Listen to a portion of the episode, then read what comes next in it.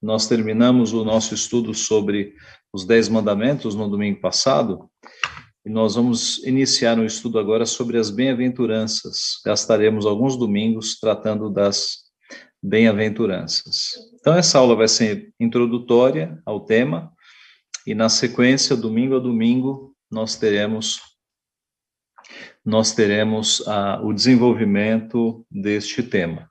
Então, vamos abrir as nossas Bíblias em Mateus capítulo 5. Mateus capítulo 5.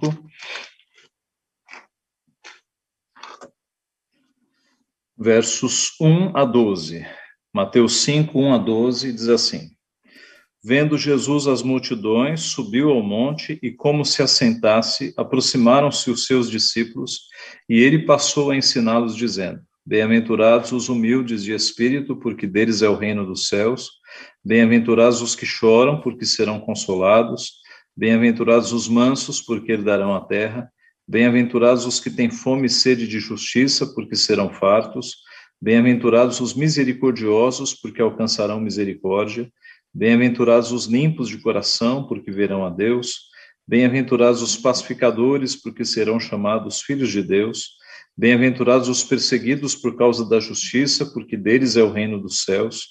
Bem-aventurados sois quando por minha causa vos injuriarem e vos perseguirem, e mentindo vós. Regozijai-vos e exultai, porque é grande o vosso galardão nos céus, pois assim perseguiram aos profetas que viveram antes de vós. Vamos orar mais uma vez.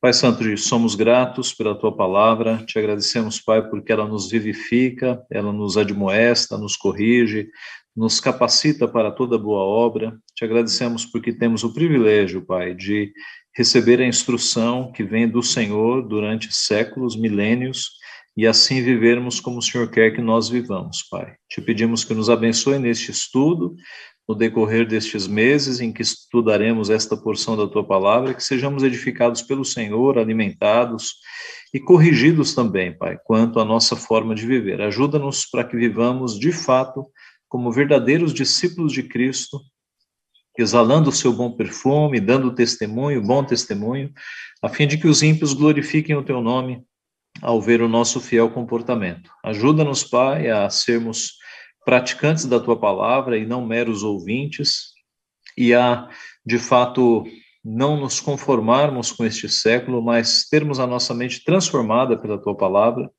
de modo que ofereçamos dia a dia um culto agradável ao Senhor, um culto racional, que é o culto da nossa vida. Abençoa-nos, portanto, e que nós pedimos em nome de Jesus. Amém. Meus irmãos, então essa aula é introdutória, nós trataremos das bem-aventuranças. E eu começo definindo né, o que é bem-aventurança. Bem-aventurança é felicidade. Tá? A palavra utilizada no grego dá justamente essa ideia de muito felizes, muito felizes. Em algumas traduções em português você já tem essa tradução, né? É, em português não é muito usual nós dizermos é, você é uma pessoa bem-aventurada, você é um bem-aventurado, mas a ideia aqui é de muito felizes, né? Muito feliz é aquele que tem essas características do cidadão do reino, do reino de Deus. Então, bem-aventurança está falando basicamente das características do cidadão do reino. O Sermão do Monte, onde as bem-aventuranças estão inseridas, é um sermão em que Cristo falou do seu reino, né?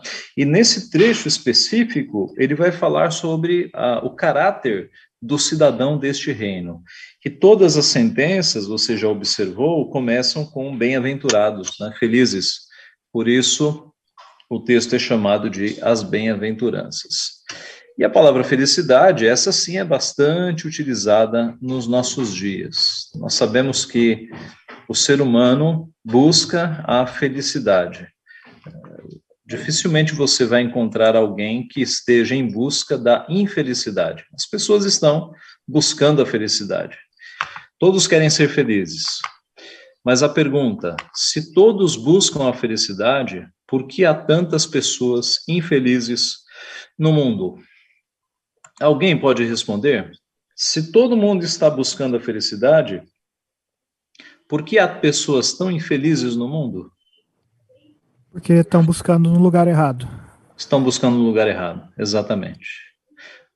Então, como o Vitor respondeu, as pessoas é, não encontram a felicidade exatamente porque estão buscando em lugares errados. É? Há essa busca. Mas onde é que as pessoas estão buscando erroneamente? É? Essa felicidade nós não vamos encontrá-la no dinheiro. E a maioria das pessoas acha que a felicidade está no dinheiro. Tá? É, há, há, um dito popular que, que diz que é, você pode comprar a felicidade. Né? Você pode adquirir a felicidade por dinheiro. Mas por que que nós não encontramos no dinheiro? Veja Salomão, Eclesiastes 2, de 1 a 11. Eclesiastes 2, de 1 a 11. Disse comigo: Vamos, eu te provarei com alegria. Goza, pois, a felicidade. Mas também isso era vaidade. Do riso disse: É loucura. E da alegria, de que serve? Resolvi no meu coração dar-me ao vinho, regendo-me contudo pela sabedoria e entregar-me à loucura, até ver o que melhor seria que fizessem os filhos dos homens debaixo do céu, durante os poucos dias da sua vida. Empreendi grandes obras, edifiquei para mim casas, plantei para mim vinhas, fiz jardins e pomares para mim, e nestes plantei árvores frutíferas de toda espécie. Fiz para mim açudes, para regar com eles o bosque em que reverdeciam as árvores Comprei servos e servas, e tive servos nascidos em casa. Também possuí bois e ovelhas, mais do que possuíram todos os que antes de mim viveram em Jerusalém. Amontoei também para mim prata e ouro e tesouros de reis e de províncias. Provi-me de cantores e cantoras e das delícias dos filhos dos homens, mulheres e mulheres. Engrandeci-me e sobrepujei a todos os que viveram antes de mim em Jerusalém. Perseverou também comigo a minha sabedoria. Tudo quanto desejaram os meus olhos não lhes neguei, nem privei o coração de alegria alguma, pois eu me alegrava com todas as minhas fadigas, e isso era a recompensa de todas elas. Considerei todas as obras que fizeram as minhas mãos, como também o trabalho que eu, com fadigas, havia feito e eis que tudo era vaidade e correr atrás do vento, e nenhum proveito havia debaixo do sol. Muito bem, então veja o testemunho aqui de Salomão, né? O caminho de, de riquezas de Salomão e o que ele veio, fez com as suas riquezas. É claro que a história de Salomão é bem diferente de qualquer outra história que nós possamos comparar, né, de algum outro rico. Por quê? Porque Deus deu a oportunidade para Salomão pedir algo e ele pediu sabedoria, não pediu riqueza, ele pediu sabedoria.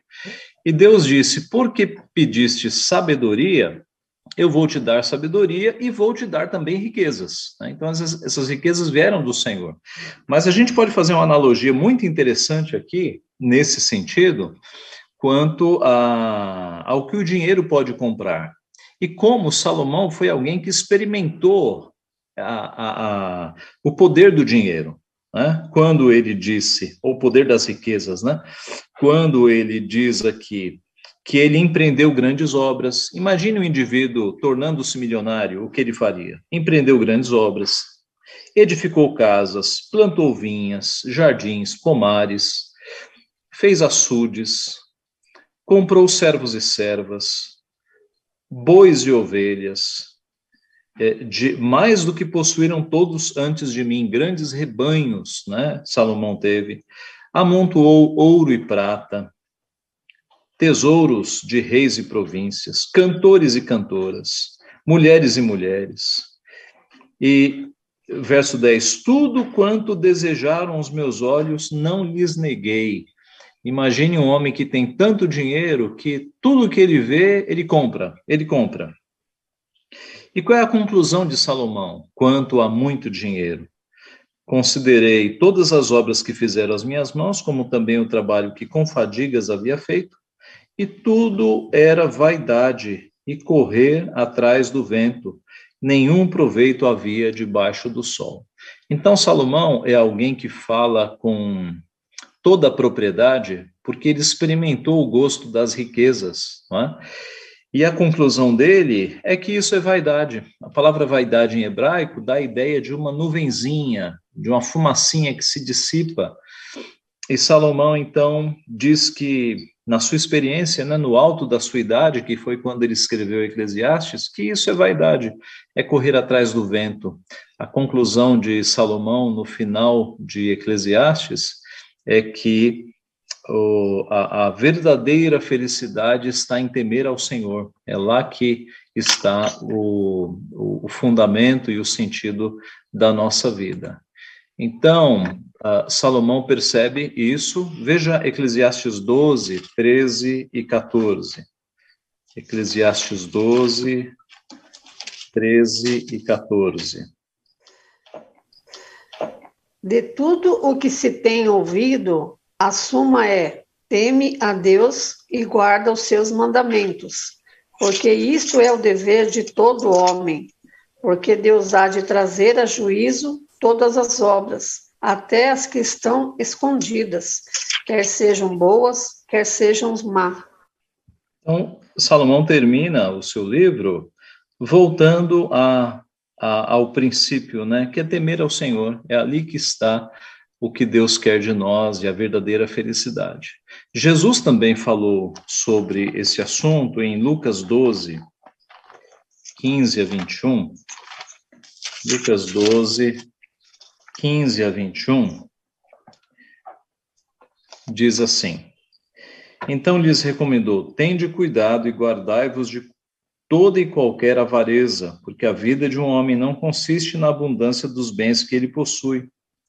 E lhes proferiu ainda uma parábola, dizendo: O campo de um homem rico produziu com abundância, e arrazoava consigo mesmo, dizendo: Que farei, pois não tenho onde recolher os meus frutos? E disse: Farei isto: destruirei os meus celeiros, reconstruí-los, reconstruí-los-ei maiores, e ainda recolherei todo o meu produto e todos os meus bens. Então direi à minha alma: Tens em depósito muitos bens para muitos anos. Descansa, come, bebe, regala-te. Mas Deus lhe disse: Louco, esta noite te pedirão a tua alma, e o que tens preparado para quem será? Assim é o que entesoura para si mesmo e não é rico para com Deus. A parábola que Jesus conta aqui é de um homem que tem tantos bens que agora ele está tranquilo, né? ele acha que ele vai ter sustento aí e, e recursos para muitos anos, ele não tem mais o que temer. E aí Deus o pega de surpresa. Esta noite pedirão a tua alma, e o que tens preparado para quem será? É, essas parábolas de Jesus são totalmente atuais, porque há muita gente hoje que passa a vida inteira visando esse objetivo, juntar uma bela poupança ou muitos investimentos, né, investimentos que lhe deem, digamos, uma tranquilidade para passar muitos anos sem trabalhar, é, como que prevendo que vão viver muitos anos. E aí Deus os surpreende né, com uma Covid, com um câncer, e a pessoa morre muito antes do que ela imaginava. Então, as pessoas que colocam a sua esperança nos bens, elas estão totalmente enganadas, porque os bens não asseguram uh, mais tempo de vida. Né? Se Deus disser, vou te levar hoje, você vai hoje, não adianta ter muitos bens, não há como comprar dias de vida. Outro aspecto de não encontrar a felicidade no dinheiro é que necessidades espirituais não se satisfazem com bens materiais. Necessidades espirituais não se satisfazem com bens materiais. Esta é a razão porque muitas pessoas não encontram a felicidade no dinheiro. Eu pergunto para os irmãos: Pessoas ricas têm depressão ou depressão é só coisa de pobre? Tem. Pois é. Acho que é... tem até mais. Então, pois é. E, e nós sabemos que em países ricos como Suíça, Suécia, países de primeiro mundo, né, em que as pessoas têm, têm tudo, o índice de suicídios é muito maior do que em países pobres. Né? parece uma contradição, não é? Mas é justamente a prova de que riqueza não traz felicidade, não traz satisfação de alma. As pessoas ricas, elas estão num vazio. Na verdade, as pessoas que estão colocando a esperança e a felicidade no dinheiro, elas acabam caindo num vazio existencial, porque elas chegam neste ponto e percebem que continuam com o mesmo buraco no coração. Tá? Então, estão procurando num local totalmente errado. Outras pessoas vão buscar felicidade nos prazeres deste mundo, nos prazeres deste mundo. E nós não vamos encontrar a felicidade nos prazeres deste mundo. Então, é muito comum, especialmente na juventude, mas isso não é coisa exclusiva da juventude. Né? Muitos buscam a felicidade nas festas, nos finais de semana agitados, e não encontram. É uma busca constante. Né? Eu me lembro que quando eu trabalhava no banco, Segunda-feira nós chegávamos para trabalhar e eu trabalhava cercado de não crentes. Mas tinham, tínhamos dois amigos crentes na mesma sessão. O resto era tudo, a maioria era, é, a grande maioria era de não crentes. E alguns colegas nossos, né, jovens, eu estou me referindo aí quando eu tinha vinte e poucos anos de idade. Alguns colegas nossos chegavam na segunda-feira cansados, de tantas baladas que eles tinham frequentado no sábado e no, domingo, né, de tanto que eles tinham bebido. E eles chegavam cansados e não chegavam felizes, né, alguns chegavam de ressaca. Eu e mais dois colegas, que éramos crentes, muito embora tivéssemos passado o domingo na igreja, né, manhã, tarde e noite, manhã escola dominical, tarde atividades que nós tínhamos e à noite os cultos, nós chegávamos renovados na segunda-feira, totalmente renovados. Isso era muito interessante, né? Porque em Cristo nós achamos o descanso. Né? É, Cristo é o nosso verdadeiro descanso. Então, essa busca por felicidade na, nos bailes, nas festas, nas baladas, isso não traz felicidade alguma. Nas diversões, né? Nós já falamos que nós estamos numa geração que se cansa de tanto se divertir, de tanto entretenimento é, que está à sua disposição. Nas bebidas, nas drogas, né? pessoas é, buscam sensações e experiências diferentes justamente para preencher um vazio no seu coração. As bebidas e as drogas tiram a consciência da pessoa e trazem algum tipo de experiência diferente. Né? E algumas pessoas buscam, buscam nisso alguma satisfação para a sua vida. Né?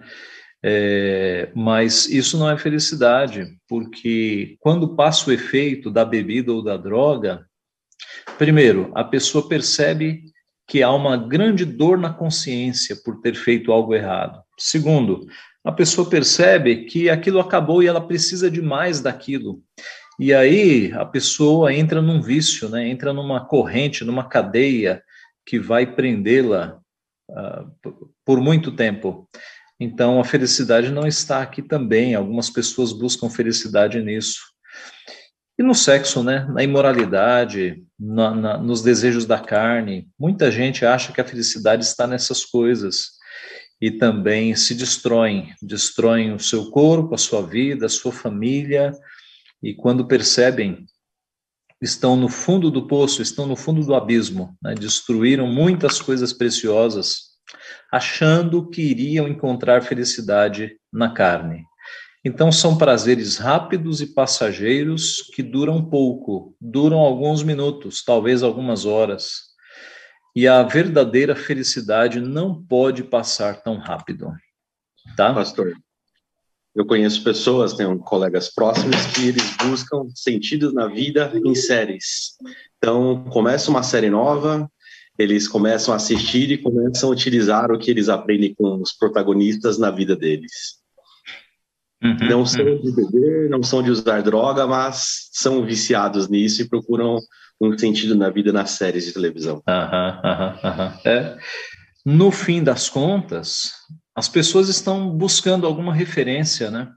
Como disse alguém no passado, quando as pessoas deixam de crer em Deus, elas creem em qualquer coisa. Né? Não estou dizendo que quem é viciado em série não crê em Deus.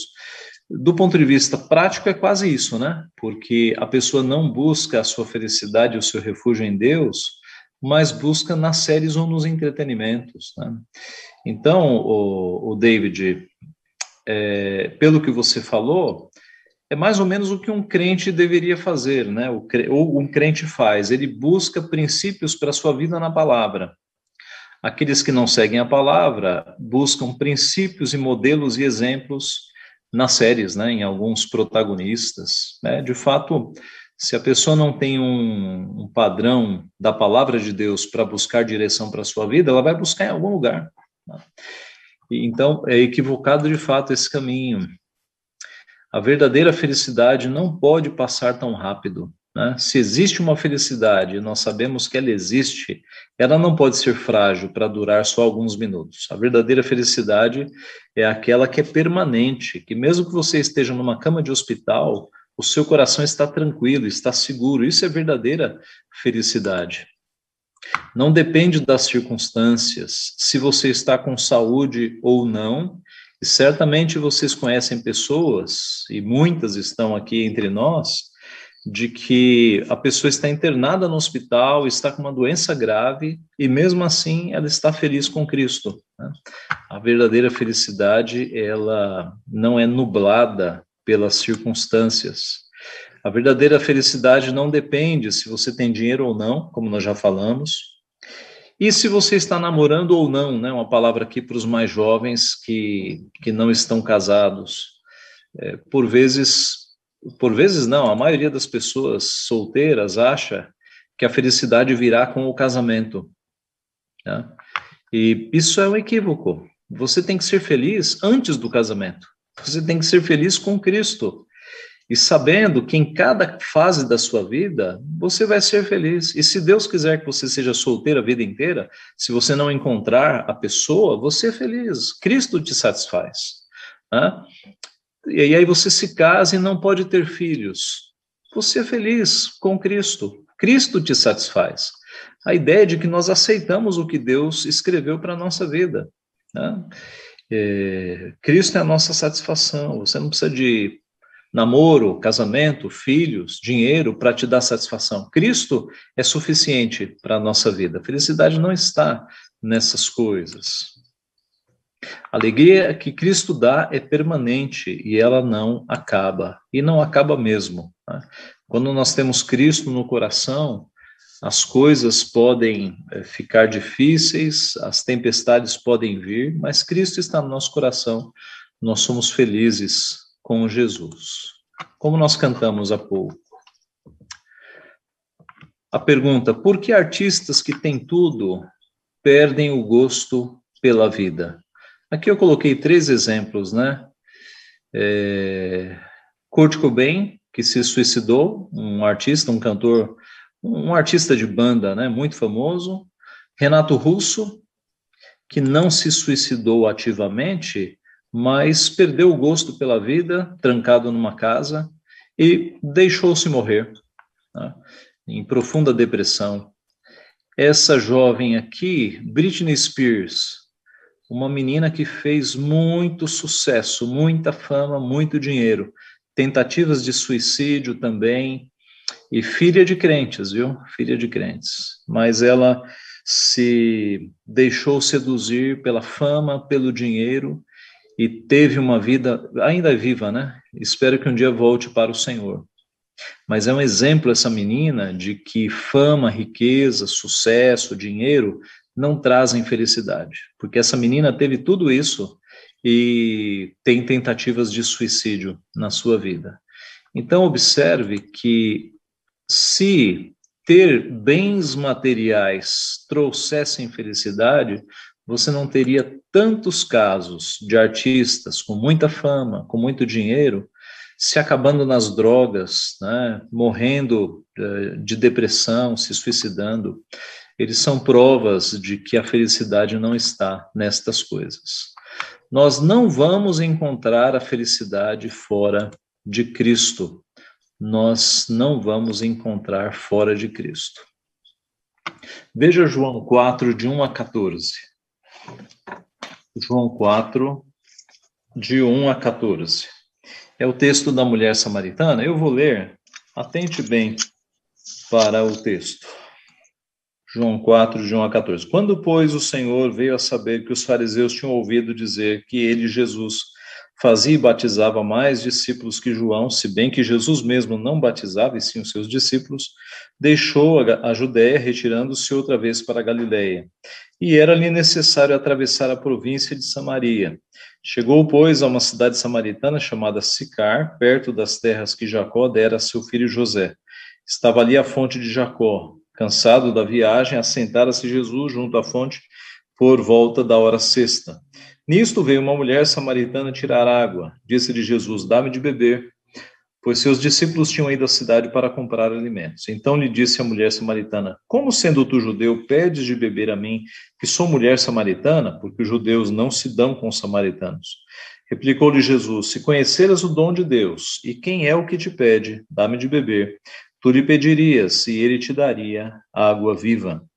Respondeu-lhe ela: Senhor, tu não tens com o que atirar, e o poço é fundo. Onde, pois, tens a água viva? És tu, porventura, maior que Jacó, nosso pai, que nos deu o poço do qual ele mesmo bebeu, e bem assim seus filhos e seu gado? Afirmou-lhe Jesus: Quem beber desta água tornará a ter sede. Aquele, porém, que beber da água que eu lhe der, nunca mais terá sede, pelo contrário, a água que eu lhe der será nele uma fonte a jorrar para a vida eterna. Disse-lhe a mulher: Senhor, dá-me dessa água para que eu não mais tenha sede, nem precise vir aqui buscá-la. Disse-lhe Jesus: Vai, chama teu marido e vem. Ao que lhe respondeu a mulher: Não tenho marido. Replicou-lhe Jesus: Bem disseste, não tenho marido, porque cinco maridos já tiveste, e esse que agora tens não é teu marido. Isso disseste com verdade. Então, note: Jesus ali por volta da hora sexta, a hora sexta é meio-dia, né? A contagem dos judeus começava às seis da manhã, então seis mais seis, doze, era no calor do meio-dia, uma hora em que as pessoas não saíam para tirar água. Uh, os estudiosos acham que essa mulher estava indo buscar água ao meio-dia para evitar contato com as outras pessoas porque ela era uma mulher de má fama, ela tinha tido vários maridos, né? Era uma mulher imoral para os olhos da época. Então, ela saindo ao meio-dia, ela não ia encontrar ninguém, ninguém tirava água ao meio-dia, né, no calor do meio-dia. E Jesus está ali e ele trava esse diálogo com essa mulher, mostrando que a busca dela por felicidade acabaria se ela recebesse a verdadeira água viva. Onde é que estava a, a busca da felicidade desta mulher? Olhando para o texto, irmãos, o que, que vocês acham? Em achar um marido? A Vivian me disse aqui, em achar um marido. Exatamente. Ah, quando Jesus fala, cinco maridos já tiveste, e este que agora tens não é teu marido, Irmãos, para os padrões da nossa época, Brasil, século 21, ainda não é uma coisa muito normal ter seis maridos, né? Ainda não é. Quando a gente vê algum artista no sexto casamento, já é, ainda é motivo de notícia, né? Espero que Jesus volte antes, antes que isso se torne normal. Agora, você imagina isso para os padrões da época do Novo Testamento.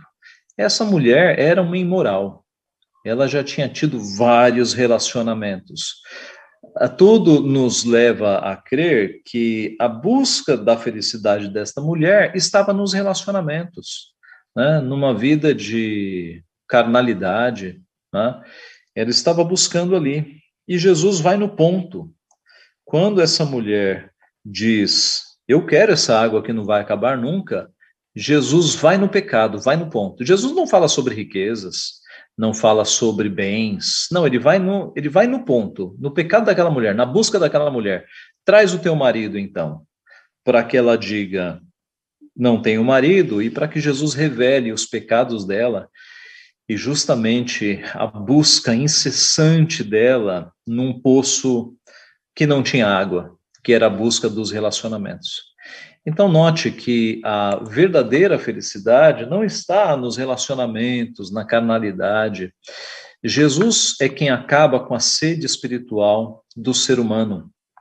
Né? Jesus é a nossa, é de fato a nossa, a nossa busca última, né? porque, como disse Agostinho, o ser humano tem um vazio no seu coração que só Cristo pode preencher outras coisas não preenchem. Né? A figura que eu sempre imagino na minha cabeça, quando eu, eu me lembro desta frase de Agostinho, é como se tivesse um, um buraco no nosso coração, parecido com esses brinquedos de criança, sabe? Que você tem um buraco quadrado e aí só a peça quadrada em, em, em, entra. Né? Se você pegar uma peça redonda, não entra. É como se fosse isso, nós tivéssemos um buraco no coração e todas as peças que a pessoa tenta colocar, nada se encaixa. É só Cristo que se encaixa perfeitamente, que traz a verdadeira felicidade e a verdadeira alegria. Então, quem encontra Jesus, encontra de fato a felicidade, alegria verdadeira, paz verdadeira, certeza da salvação alegria verdadeira, é disso que nós estamos falando, né? uma alegria que é permanente, que não depende das circunstâncias, paz verdadeira, porque Cristo nos prometeu, deixo-vos a paz, a minha paz vos dou, não vou lá dou como o mundo a dá. Então, a paz que, que Cristo nos dá, ela é perfeita, e a certeza da salvação, né? Esse precioso sentimento, esse, essa, preciosa certeza, essa preciosa certeza que nós temos, convicção de que se nós morrermos agora, nós estaremos diante de Cristo Jesus. Isso é precioso, irmãos. As pessoas que não têm Cristo no coração não têm essa certeza. Isso é um bem precioso que nós temos. Vamos para João 3, de 3 a 5. João 3, de 3 a 5. A Vivian vai ler aqui.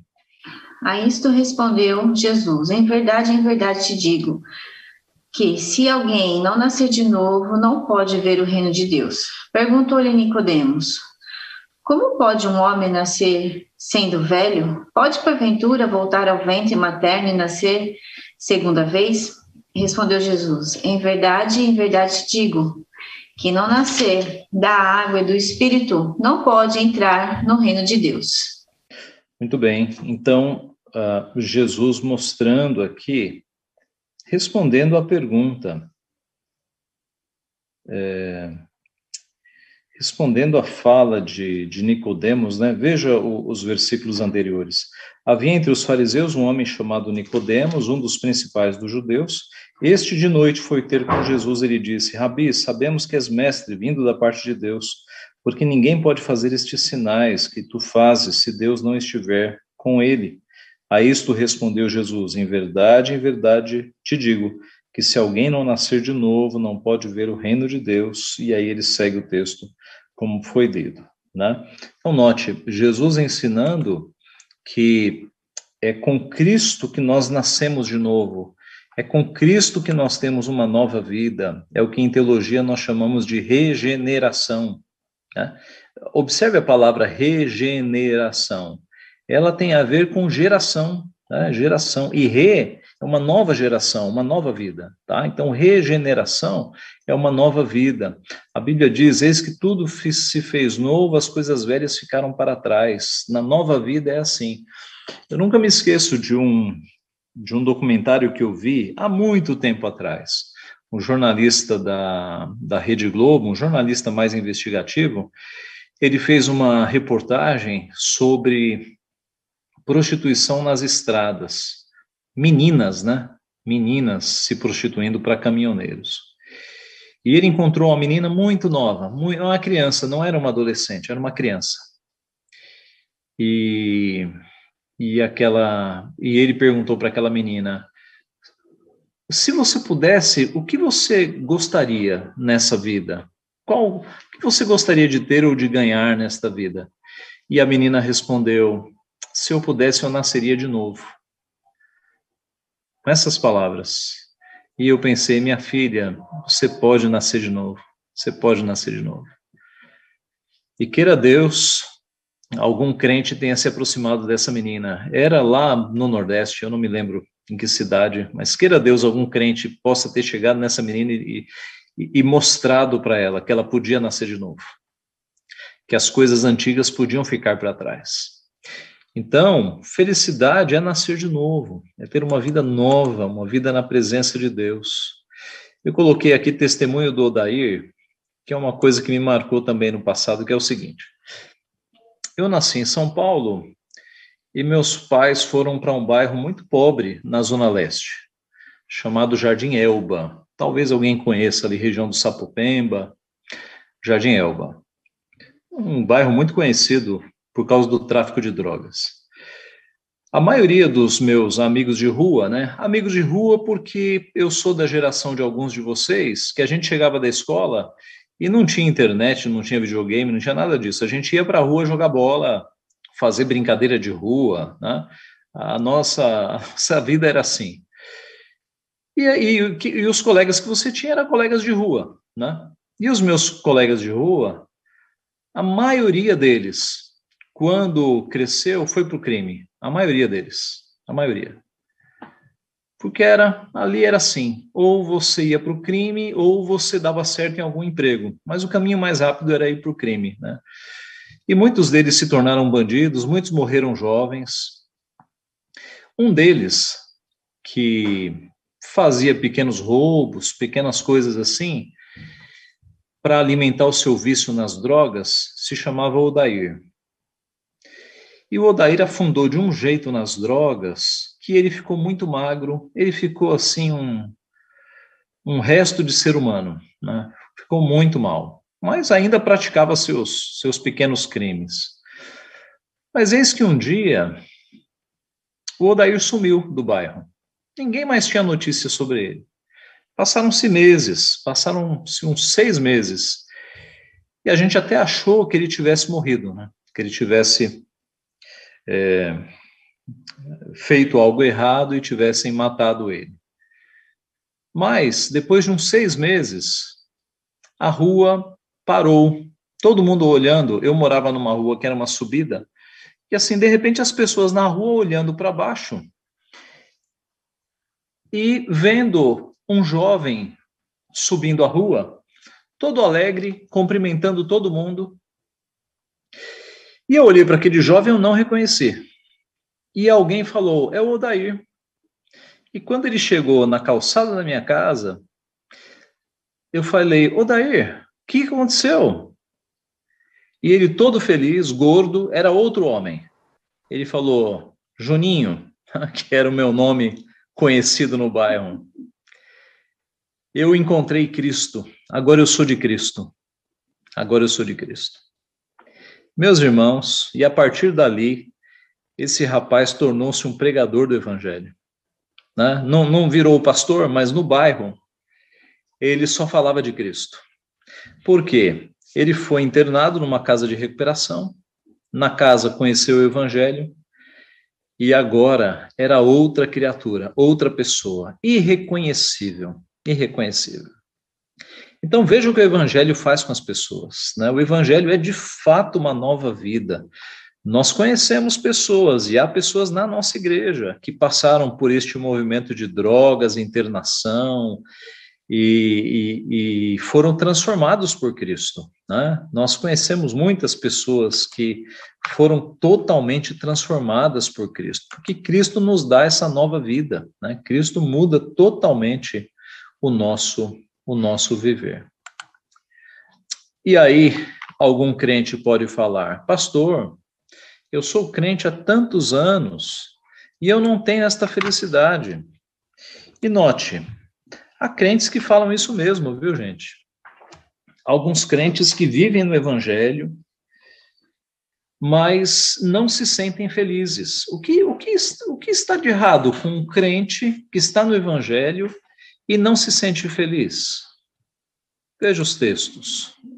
Primeiro, será que você é crente mesmo? Veja João 8, 30 e 31. João 8, 30 e 31. Dita estas coisas, muitos creram nele. Disse, pois, Jesus aos judeus que haviam crido nele: Se vós permanecerdes na minha palavra, sois verdadeiramente meus discípulos. Observe. Muitos creram nele, e Jesus disse aos que haviam crido nele: Se vós permanecerdes na minha palavra, sois verdadeiramente meus discípulos. O ponto que eu quero chegar aqui, meus irmãos, é o seguinte: uma declaração de fé em Cristo, se ela não vier acompanhada de mudança de vida, ela talvez não seja uma conversão. Conversão é você crer com o coração, declarar com a boca e, e ser transformado por Deus. Eu acabei de dar o exemplo aqui do Odair, né, que mudou totalmente de vida. Então, um, um, cristão nominal, um cristão que declara crer em Cristo, declara crer em Jesus, mas, como Jesus disse, não permanece na sua palavra, não é um discípulo de Cristo. Nós temos batido nessa tecla bastante na igreja, né? De que o que é que nós somos? Nós somos discípulos de Cristo. Nós devemos imitar o nosso mestre. Nós devemos viver como Cristo viveu. Isso é ser discípulo de Cristo. Então, eu arriscaria dizer que há alguns crentes que declaram crer em Deus e em Cristo, mas passam a semana longe da sua palavra, não permanecem na palavra, passam a semana vivendo como vivem os que não creem em Cristo, não têm um relacionamento de comunhão com Cristo, de amor a Cristo. Então, se estão desta forma, não vão encontrar a felicidade, porque os corações vão estar enfraquecidos. Quanto menos alimentados nós estamos, mais fracos nós nos tornamos. Eu estou falando de vida espiritual. Vida espiritual. Então, se você está triste, desanimado, alimente-se. Alimente-se. Fortaleça o teu espírito, fortaleça o teu coração. Você tem Bíblia na tua casa, devore essa Bíblia. Passe tempo em oração, você vai ver como Deus vai te fortalecer. Quando não somos alimentados, nós ficamos enfraquecidos mesmo. As tentações vêm e vêm muito fortes, porque elas nos pegam fracos. Então, quer resistir às tentações? Fortaleça-se, devore essa Bíblia, alimente-se, passe mais tempo em oração. Paulo disse aos Gálatas, capítulo 5, andai no espírito e jamais satisfareis as concupiscências da carne. O que é andar no espírito? É justamente alimentar-se espiritualmente. É andar com Deus, palavra de Deus, obediência a Deus, comunhão com Deus, oração. Isso é andar no espírito. É o oposto de andar na carne, né? Na sequência do texto, ele vai falar das obras da carne. Né? E, e, o fruto do Espírito aparece ali também. Andar no Espírito é você frutificar no Espírito. Então, pastor, por que, que eu sou crente e não tenho essa felicidade? Talvez você não seja tão crente assim. Talvez você seja um crente que nominal. Né? Você tem que andar com Cristo, se alimentar de Cristo. A tua felicidade está em Cristo mesmo. Vamos lá para 1 Pedro 1, de 6 a 9. 1 Pedro 1, de 6 a 9. Nisto, nisso exultais, embora no presente por breve tempo, se necessário, sejais contristados por várias provações, para que, uma vez confirmado o valor da vossa fé, muito mais preciosa do que ouro perecível, mesmo apurado por fogo, redunde em louvor, glória, honra na revelação de Jesus Cristo. A quem não havendo visto a mais, no qual não vendo agora, mas crendo, exultais com alegria indizível e cheia de glória, até o verso 9, obtendo o fim da vossa fé, a salvação da vossa alma. Então, note, Pedro está falando aqui com os cristãos que, verso 6, eles deveriam exultar embora estivessem passando por provações, para que, uma vez confirmado o valor da vossa fé, muito mais precioso que ouro perecível, apurado por fogo, redunde em louvor, glória, honra na revelação de Jesus Cristo. A quem não havendo visto a mais, no qual não vendo agora, mas crendo, exultais com alegria indizível e cheia de glória. Meu ponto aqui é o seguinte: Pedro usa essa expressão de exultar duas vezes, e no verso 8, com alegria indizível. Observe, estes crentes estavam passando por provações. Mesmo assim, Pedro fala em exultar e ter alegria indizível. Alegria indizível é uma alegria que você não consegue dizer com palavras é quando Paulo fala de coisas inefáveis, coisas que não podem ser traduzidas por palavras. O crente tem essa alegria indizível, uma alegria que não pode ser dita, não pode ser expressa por palavras, mesmo passando por tribulações. Então, a tua felicidade está em Cristo mesmo. Você pode dizer que em Cristo você tem essa alegria indizível, mesmo no meio das tribulações? Se você está na dúvida, é que você está fraco, você tem que se alimentar mais, você tem que amar mais a Deus e amar mais a sua palavra. Mas como saber se eu sou um crente verdadeiro, um cidadão do reino de Deus? E aí que nós voltamos ao nosso estudo, né? Tendo feito essa digressão sobre felicidade, a resposta que testa a nossa fidelidade a Deus pode ser feita nas bem-aventuranças, tá? Mas como eu disse no começo, dentro do Sermão do Monte, nós temos as bem-aventuranças demonstrando qual é o caráter do cidadão do reino. E o caráter do cidadão do reino é mostrado aqui nas bem-aventuranças. Mateus 5, acompanhe na tua Bíblia, Mateus 5. Nós vamos passar muito rápido aqui, porque o nosso plano é domingo a domingo estudar uma bem-aventurança. Tá? A primeira bem-aventurança: bem-aventurados os humildes de espírito, porque deles é o reino dos céus. Isso significa que o homem e a mulher que seguem a Cristo são pessoas que precisam de Deus, que dependem de Deus. No estudo, essas coisas vão ficar mais claras.